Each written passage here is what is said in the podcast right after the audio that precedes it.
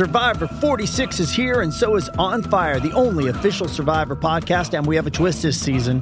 The winner of Survivor 45, Dee Valladares, will be joining us every week. We're going behind the scenes of the biggest moments, the how and the why things happen, and the strategy and analysis you can only get from someone like me, a Survivor winner. Listen to On Fire, the official Survivor podcast, wherever you get your podcast.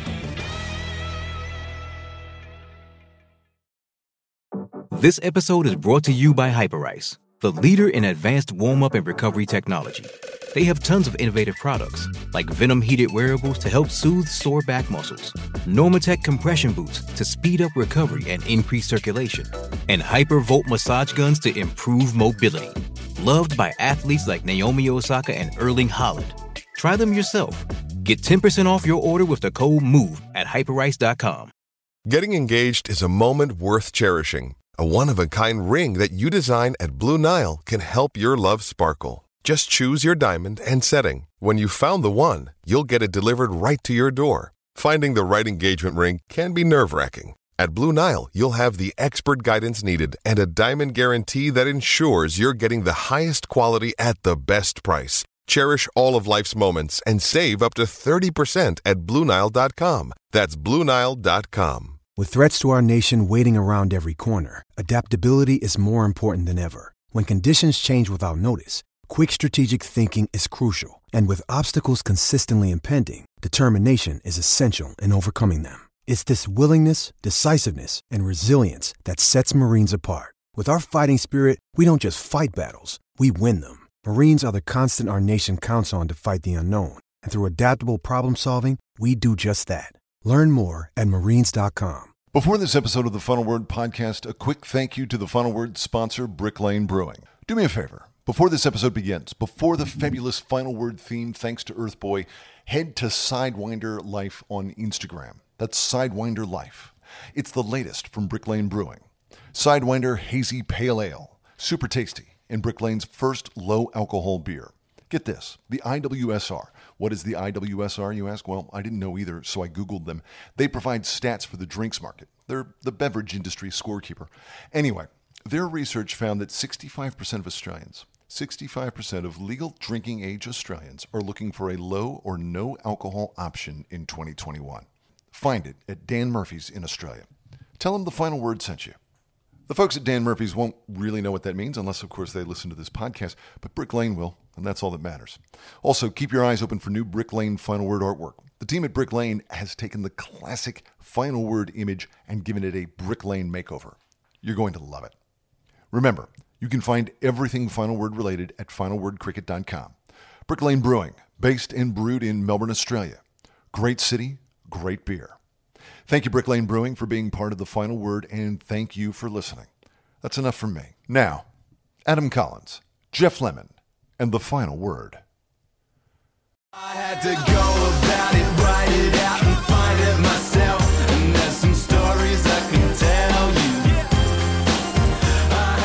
This is the Final Word Daily. It's back because Test cricket is back. India, England, uh, playing at Trent Bridge, the first Test at Nottingham, the first day. And as we do on this show, uh, Adam Collins has to tell you what happened today in the space of 30 seconds. Hello, Jeff. Yes, the daily is back, but England's batting continues to be as it always was, really. Uh, they elected to bat first at Trent Bridge upon winning a toss and all out for 183. Uh, two wickets in the first session, bookending uh, that stanza, likewise in the second. Then they lost six for 22 either side of tea, all out 183. India did really nicely on the way to stumps as conditions got better. Uh, 21 without loss at the close of play with Rahul and Rohit doing it fairly. Fairly straightforwardly. Is that even a word? Doesn't matter. That's the end of my 30 seconds. Um, I thought that last the last hour of the day was the most important in a lot of ways because you know you, you get resold for 180 Yep. batting first. That can be fine if you can knock the other guys over for 150. And it felt like that last hour could be really difficult. You know that could be that the ball was moving around all day. It's getting late in the day. You think the light's starting to go, and then in the end the sun came out. Um, and and it actually, as you said, it did seem a little bit easier to bat, even though there was some good bowling. There weren't a lot of alarms. There was one, you know, Rohit Sharma in the first first or second over flashed one through the cord, and, Yep. and there was a there was an LBW that went upstairs that was sort of high and going down legs. Uh, There wasn't a lot else other than that um, for England's bowlers. Yeah, that, that's how I interpreted it as well. I, I thought under what looked to be leaden skies. It certainly was as India were bowling England out. But Anderson and Broad on their favourite ground could be a handful. I mean, I think Anderson's taken 64 Test wickets there at like 17, and Broad maybe it's like 42 at 19 or something like that. It's ridiculous numbers they've both posted over a long uh, career and, and a big sample size. But yeah, for whatever reason, the ball didn't hoop around quite the same way as it did when India were bowling. And how often do you see it when you're rissold, as you say, for 180 odd that you don't get quite the same assistance out of out of a surface? And look, India bowled immaculately. Um, four for Bumrah, uh, three for Shami, uh, two for Thakur, and one for Siraj. So the four seamers they picked all delivered. Big call leaving out Ravichandran Ashwin uh, in favour of Jadeja, who only bowled three overs, but and also leaving out Ishant Sharma, who takes his wickets at 19 over the last couple of years. But I suppose they they leveraged off the idea that Ishant bowls so well to left-handers, and England only have one of those, Rory Burns, and he was out in the first over of the Test match to, to Jasprit Bumrah. so uh, they're planning. I mean, it's hard to think of a way that could have worked out better for India in terms of the selection, uh, the way they executed that plan, wickets at the perfect time. You know, starting a session, so putting England on the back foot. Then at the end of the session, so the good work was undone. Likewise, the start of the second session, Dom Sibley falling into the leg side trap essentially, and then at the end of the session, just when Bairstow and Root were building something, they put on 72. Uh, Bairstow's out leg before wicket for 29. Shami gets another wicket in that same over. Dan Lawrence strangled down the leg side, and then they're on a roll, uh, and then the whole and the whole thing falls over. Um, if not for some good hitting from Sam Curran towards the end, they could have been out for 160. Yeah, and, and, and the Bairstow one, a, a sort of risk and reward thing. He's got that off stump setup that he uses, and it was the ball coming back into him that, that did him in in the end. So there is that risk that you take when you set up that far across, and Yep. it, it was the one that came back in. It was pretty straightforward stuff. I mean, a lot of the day was pretty straightforward. Uh, you've got to be very good to execute it, but as far as the strategy goes, there was nothing um, hugely complicated. Uh, you know, Jasprit Bumrah was doing it with the in swinging Yorkers to the tail. He was doing it, pitching the ball just back of a length and moving it off the seam um, earlier. The the way that he worked over Jos Buttler Yeah. was Amazing. Just beautiful. Like one of one of the best passages of, of cricket I've seen in, in such a long time. You know, what was it, eighteen balls that Buttler batted Yep. through, couldn't score, couldn't get off the mark, and and just ends up pushing at one that's it's a bit too short to play, and it's moving away just enough, and it kisses the outside edge, and it does all the things that you want from your fast bowler um, in those conditions. When he, he's not pitching it up looking for it to swing that particular time, he's just getting it to deck away enough. Uh, just a gorgeous setup. Yeah, I described it on commentary as the stuff you dream of as a fast bowler. So it was the it was the full stuff testing Buttler out on the stumps. Back of a length, making him play when perhaps he wouldn't want to. Um, Jos Buttler hasn't played a first class game since the Chennai Test match in the first week of February. Um, in those conditions, the old ball moving around, but not reverse. This was conventional swing with the, the more mature Dukes uh, just in that final session. I mean, it was glorious bowling. Uh, yeah, I think sometimes we uh, forget almost that Jasprit Bumrah, maybe not having had a, a massive World Test Championship final and not having much of a say uh, in the Test series in Australia, we might have just forgotten a wee bit that Bumrah is like one of the best bowlers in his generation, full stop. Uh, and he, he Yep. showed that today at the start and throughout with the wicket of uh, Buttler. Uh, it was a crucial turning point in the middle of that collapse. And then the supporting cast. I love the fact that Mohammed Shami had a big influence on today, as I mentioned, either side of tea. Um, he was so good before lunch, but just when he pitched it up a little bit more, often a criticism of Shami, uh, he looked unplayable at different times. And then Shardul Thakur, um, our favourite, final word favourite, Shardul Thakur, um, two wickets in and over, uh, had his say, uh, played a role, shaped the ball beautifully. I mean, you know, he can be, he, he looks a little bit underwhelming. You know, he's not that tall, he's not that svelte, I suppose, but he, he continues to move the ball away from the right hander with natural hoop. He, he bowls in, in, he bowls a very good length, which is part of what contributed to Joe Root uh, stumbling over, and, and he- was the one player to, to make a, a big contribution, wasn't he? Root was 64. Um, it was the length that Thakur bowled to him that, that brought his downfall, along with a little bit of outswing. Uh, a- and then you throw Siraj in there, who got the wicket of Zak Crawley just before lunch when Crawley was going through the gears. So all four Indian seamers did what they needed to do and stepped up at the perfect time through the course of the day. Virat Kohli will be chuffed. I, I did wonder about that. It was just about my dream India 11. You know, Rohit Sharma and King legend Rahul at the top. Shardul Thakur comes into the side. Yes. Jadeja's in the side, like like Yep. the kind of players that they leave out. Uh, Shardul, I think, is is a player who will contribute in in any way. Like he he he might win you one Test match with the bat in a five test series. Um, he'll make contributions with the ball. I think he's a great inclusion, um, and he's not always the most obvious inclusion, but he should have been there. Every everyone just about bar Ashwin. If they, I think Ashwin could come in. You know, Bumrah has to play, but in my dream eleven, Ashwin probably comes in for one of the other two quicks. But it was just about there, and and then England. I mean. England talk every time they lose a match about learning things, and we have to learn from the experience. This doesn't seem like a, a, a cricket culture, even even beyond a team that, that learns things as far as tests go. They've got the same top three that was misfiring against England.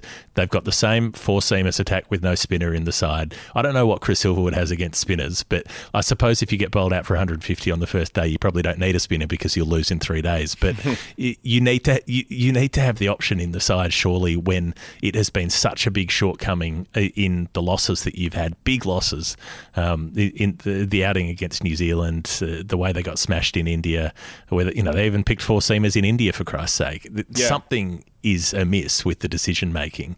Um, nothing changes, and so it's not going to get better for them. They just looked unbalanced, didn't they? I don't think Sam Curran's ever really played as one of the four frontline bowlers. Maybe once in the Caribbean a couple of years ago, but I mean, Sam Curran is at his best when he's like the fifth bowler, and that's not to denigrate his bowling, by the way. It's just a team balance thing. Um, and look, when Stokes was ruled out, or when Stokes ruled himself out rather on Friday, I think we thought that that, that Curran might play the balancing mechanism, and instead, because their their batting isn't strong enough, they go with six specialist mm-hmm. bats, Jos Buttler at seven, four quicks. And in a way, the reason why Leach isn't playing is because the, the top six isn't dependable enough, with the exception of Joe Root. So, yeah, that, that's a that's a structural flaw.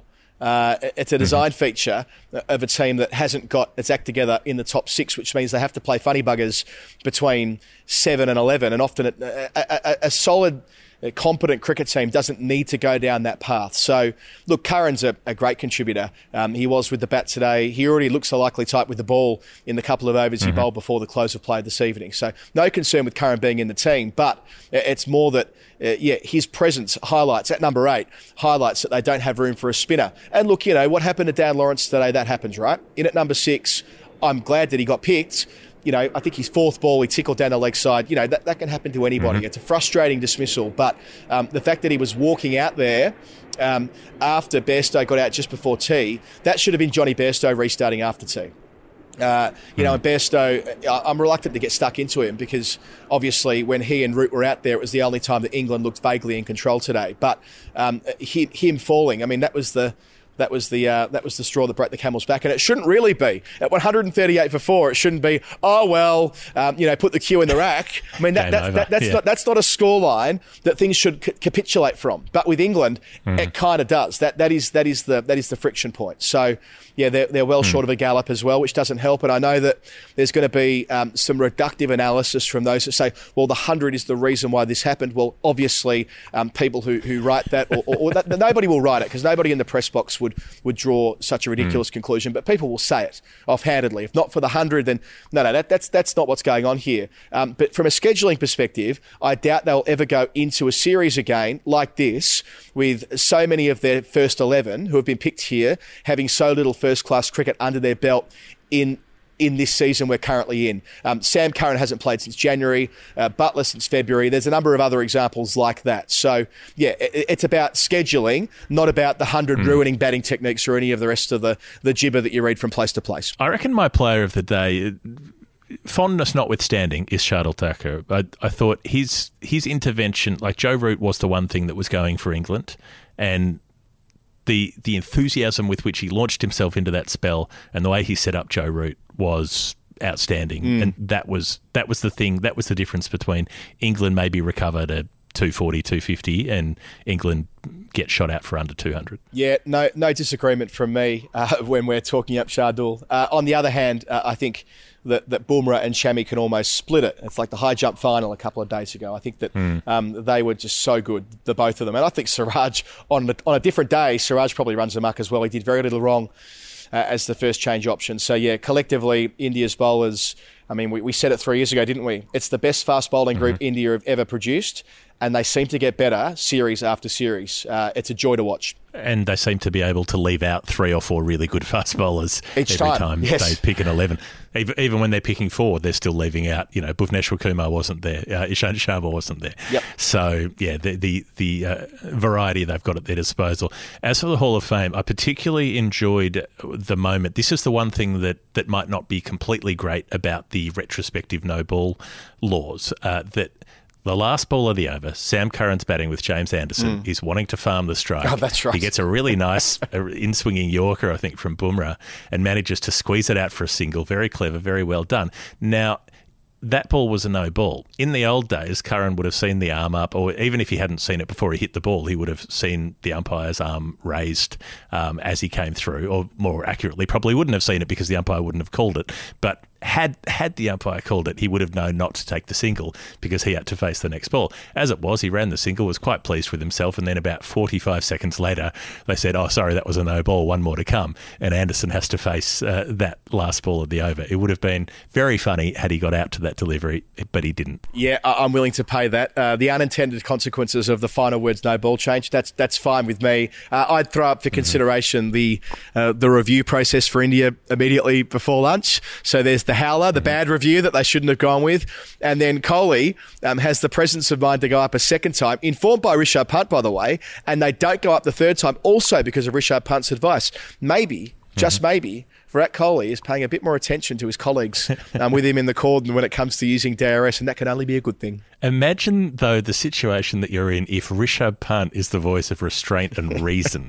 if Rishabh Pant is the designated driver of the slipscordon when it comes to DRS. Like, that is an interesting state of affairs. I've got one more, which was the, this kid who he was maybe 15 or so, he was coming up on the coverage. He was wearing this sort of fancy dress costume that was like a giant inflatable alien that was that with big inflatable legs out the front, so it looked like it was carrying him around. Right. good laughs, very very funny. But the bit that I particularly liked was he decided to go back to his seat, and the camera stayed on him for about forty seconds while he's working his way along a row of people squeezing in front of them with this giant costume attached to him. And then he sits down in the seat comfortably to watch the rest of the cricket. Now, the bloke behind him, this costume's about two metres tall, and it's just sticking up right in the face of the guy behind him who can't see a thing. And this kid's happily oblivious to it. The whole thing's on the television. It was a it was a beautiful vignette. Uh, lovely stuff. There was also a kid carrying four ice creams at one stage, like he was carrying four beers, which I thought was, was quite a good effort. So, uh, all, all the fun of the fair on the first day of Test cricket with full crowds since COVID 19. Nowhere around the world, the best I can tell, have had full, gra- full crowds uh, for a Test match since, uh, since last March. So, that's something to celebrate as well. Jeff, before we sign off, um, if you haven't listened to our interview with Felix White yet on the, on the weekly show, uh, do that because it's really nice. We did that a couple of days ago, and I think if you uh, like what we're doing here, if by chance you're new to the final word, uh, by virtue of the fact that we're making these dailies, uh, go back in the feed and listen to our, our weekly show with uh, Maccabee, tail ender, uh, enthusiast, author Felix White. I- I'm sure you'll enjoy it. Yep, this is the final word daily. We'll be doing these each day of the Test series between England and India. Thanks for watching. See you next time. Bye.